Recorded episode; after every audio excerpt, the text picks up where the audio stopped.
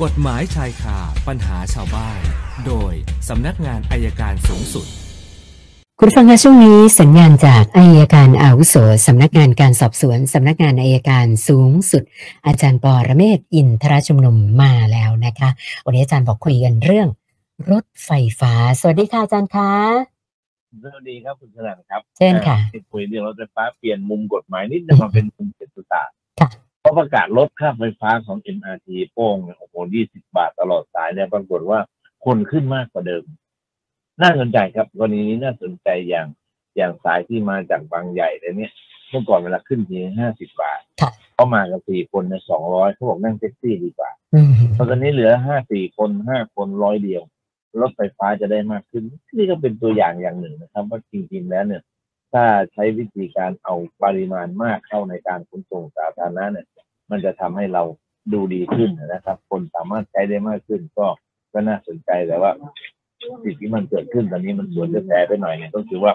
รถไฟฟ้ารถไฟฟ้ารถเก๋งเนี่ยนะครับ ราคาประมาณครึ่งล้านเนี่ยออกมาเยอะนะครับค่ะ safety ก็ลำบากรถ second hand ตัวนี้ราคาตกวูบเลย ก็ฝากให้ช่วยช่วยๆกันดูหน่อยนะครับ ว่าบางทีบางทีเนี่ยคนคนที่มีรถเก่าอยู่เนี่ยก็จะลำบากนิดหน่อยก็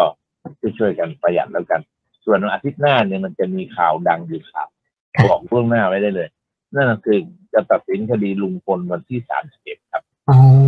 ค่ะอ่าเรื่องวันคนวันนั้นนะวันนั้นก็คงจะเยอะวันที่สามสิบเอ็ดนี่น่าจะเป็นเรื่องของน้องชมพู่เลยแหละค่ะจะลงหรือไม่ลงจะจะหลุดหรือเปล่าเนี่ยอันนี้ไม่ทราบเพราะมีบางคนบอกว่าหลุด แต่ผมว่าอะรอฟังดีกว่าค่ะและที่สำคัญนะคุณชนันมีคนมาบอกว่ากลุ่มทนายของลุงพลเนี่ย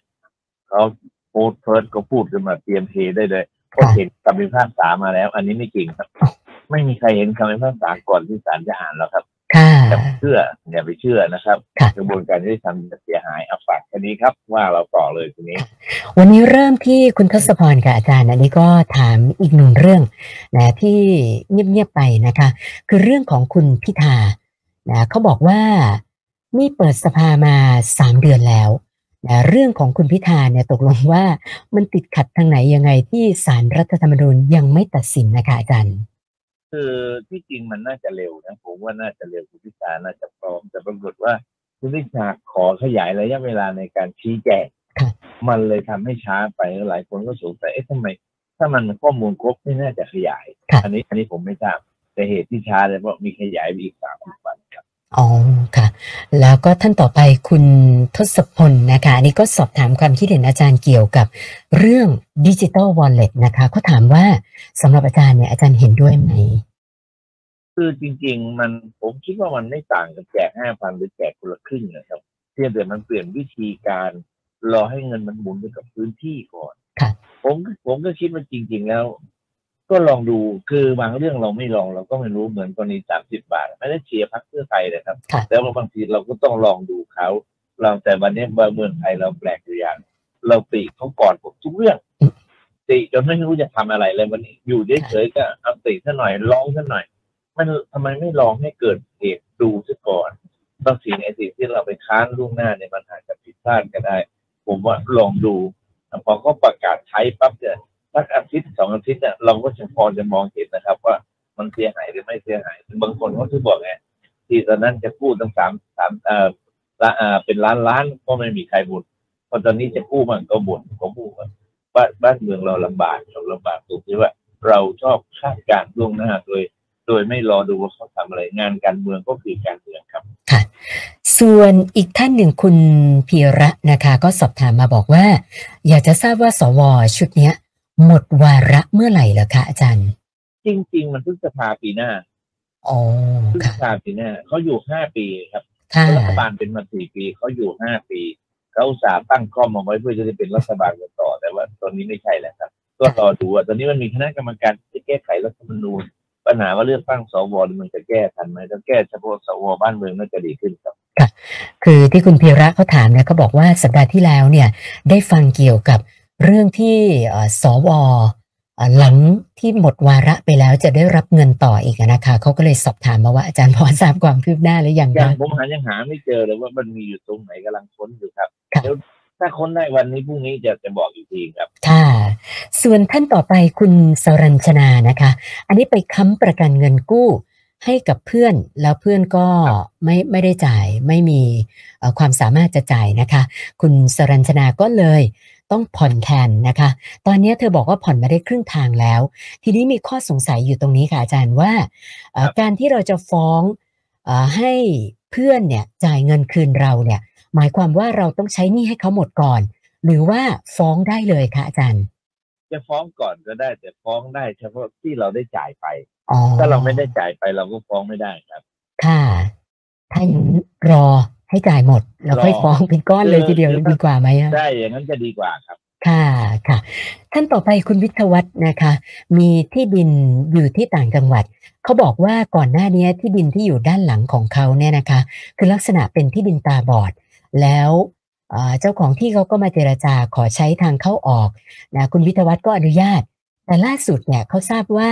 เอ่อเจ้าของที่ดินที่อยู่ด้านหลังเขาเนี่ยไปซื้อที่ดินเพิ่ม แล้วก็มีทางออกใหม่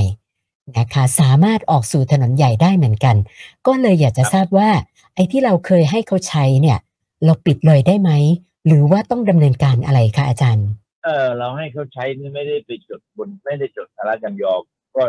ก็คุยกับเขาแล้วก็ปิดเลย แต่ถ้าจดสาระจำยอมต้องไปขอยกเลิกครับอ๋อผมก็จะมาขอใช้เฉยๆถ้าเขามีทางออกแล้วก็บอกเขาคุณมีทางออกแล้วเราขอปิดค่ะได้ครับ ส่วนคุณคมสันนะคะ ก็มีตึกแถวให้คนอื่นเช่า ปรากฏว่ามีผู้เช่ารายหนึ่งค้างค่าเช่าหลายเดือนมากนะคุณคมสันก็ไปแจ้งความกับเจ้าหน้าที่ตำรวจไว้แล้วนะคะ แต่ปรากฏว่าผู้เช่าเนี่ย คือเขายังไม่ยอมย้ายออกสักทีนะคะ แล้วค่าเช่าที่ค้างตั้งหลายเดือนเนี่ย ก็มีท่าทีว่าจะไม่จ่ายด้วย ก็เลยปรึกษาอาจารย์ว่าจะทำยังไงดีให้เราได้ค่าเช่าที่เขาค้างไว้อะค่ะอาจารย์ ก็คือ จริงๆก็ต้องฟ้องฟ้อง มีหนังสือแจ้งก็แล้วก็ฟ้องขับไล่นะครับครับต้องทำอย่างนั้นนะครับ ทีนี้จะได้ค่าเช่าหรือไม่ได้ค่าเช่าถ้าเขายังไม่ยอมออกเราอาจจะขอวิธีการชั่วคราว ให้ศาลอายัดทรัพย์สินเขาไว้ก่อนห้ามขนย้ายแล้วเราขายทรัพย์สินมาชำระหนี้ได้ครับ ค่ะ ส่วนท่านต่อไปอันนี้ส่งเข้ามาทางไลฟ์คุณสมพงศ์นะคะ บอกว่าครับอ่าใช้ชื่อตัวเองไปออกแท็กซี่ให้คนรู้จักกัน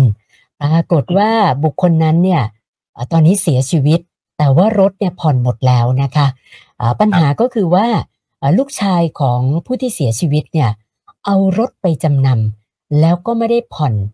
นะซึ่งคุณสมพงษ์รู้ปัญหาก็ไปผ่อนต่อจนหมด แต่ว่าทางบริษัทที่รับจำนำรถเนี่ยยังจะเรียกเงินเพิ่มอีกเดือนละ 2,000 บาทนะค่าต่อรถแท็กซี่นะคะเขาก็เลยสอบถามมาว่าเราต้องจ่ายไหมเล่มเนี่ยอยู่ที่เราตั้งนานแล้วอะค่ะอาจารย์ เราเราฟ้องเรียกรถคืนดีกว่าครับแล้วจริงเนี่ยลูกชายเจ้าของคนที่เอาไปขับเนี่ย มีความผิดฐานยักยอกทรัพย์ด้วยนะค่ะผมผมผมแนะนำว่าฟ้องเอาเรียกรถคืนไม่ได้เสียค่าธรรมเนียมไปที่ศาลเนี่ยนะครับแสดงแสดงสิโภคแล้วบอกว่าเขาไม่ส่งรถให้เราไม่ต้องไปบอกแล้วครับ ว่าเขาจะเรียกค่าต่อแต่เราบอกเราผ่อนหมดแล้วเอาหลักฐานขอให้ส่งมอบรถซึ่งเจ้าหน้าที่เจ้าพนักงานในคดีของศาลก็จะดำเนินการให้ครับ ส่วนท่านต่อไปคุณวิรชานะคะ อันนี้น้องสาวแต่งงานแล้วก็จดทะเบียนสมรสอ่าแล้วก็มีลูกกับอดีตสามีสองคน ปรากฏว่าครับตอนหลังเนี่ยก็มีปัญหาขัดแย้งกัน แล้วก็แยกย้ายกันไป แต่ไม่ได้เซ็นใบหย่าค่ะอาจารย์นะคะ ตอนนี้ลูกทั้งสองคนเนี่ยน้องสาวเป็นคนดูแล แล้วก็เหตุการณ์ก็ผ่านมา 20 ปี ปรากฏว่าน้องสาวทำงานก็พอมีฐานะมีบ้านมีที่ดิน ส่งลูกเรียนจบคือทุกอย่างเนี่ยทำเองคนเดียวหมดเลย สามีไม่เคยมาช่วยนะคะ ทีนี้น้องสาวก็มีปัญหาสุขภาพนะคะ สงสัยอยู่นิดเดียวว่า เกิดน้องสาวปุบปับเป็นอะไรไปเนี่ยนะคะ สามีเนี่ยเขาทำนิยานะคะ จะมีสิทธิ์มาเรียกร้องทรัพย์สินอะไรต่างๆ ที่น้องสาวสร้างขึ้นมาได้ไหมคะอาจารย์คงไม่ได้หรอกครับถ้าเขาทิ้งล้างไปนานเนี่ยนะค่ะแต่ว่าต้องนับตั้งแต่ช่วงที่เขาทิ้งล้างไปแล้วมีทรัพย์สินเนี่ย เราสู้คดีได้ว่าเขาไม่ได้อยู่ช่วยนะครับการที่หนึ่งประการที่สองเอาง่าย ๆ ถ้าน้องสาวคุยกันรู้เรื่องนะครับ ก็ทำพินัยกรรมยกให้ลูกไปเลยจบอ๋อค่ะอ่าวันนี้เติมมา8คำถามรวมกับเมื่อวานก็เป็น1,120คำถามแล้วค่ะอาจารย์โอเคครับหนึ่งสองศูนย์ค่ะมันก่อนหนึ่งหนึ่งหนึ่งสองอ๋อนี่สองศูนย์แล้วโอเคครับเดี๋ยวพรุ่งนี้คุยกันใหม่ครับ วันนี้แค่นี้ฮะ สวัสดีครับ ขอบคุณค่ะ สวัสดีค่ะ อาจารย์ปอระเมศวร์อินทระชุมนุมค่ะ กฎหมายชายคาปัญหาชาวบ้าน โดยสำนักงานอายการสูงสุด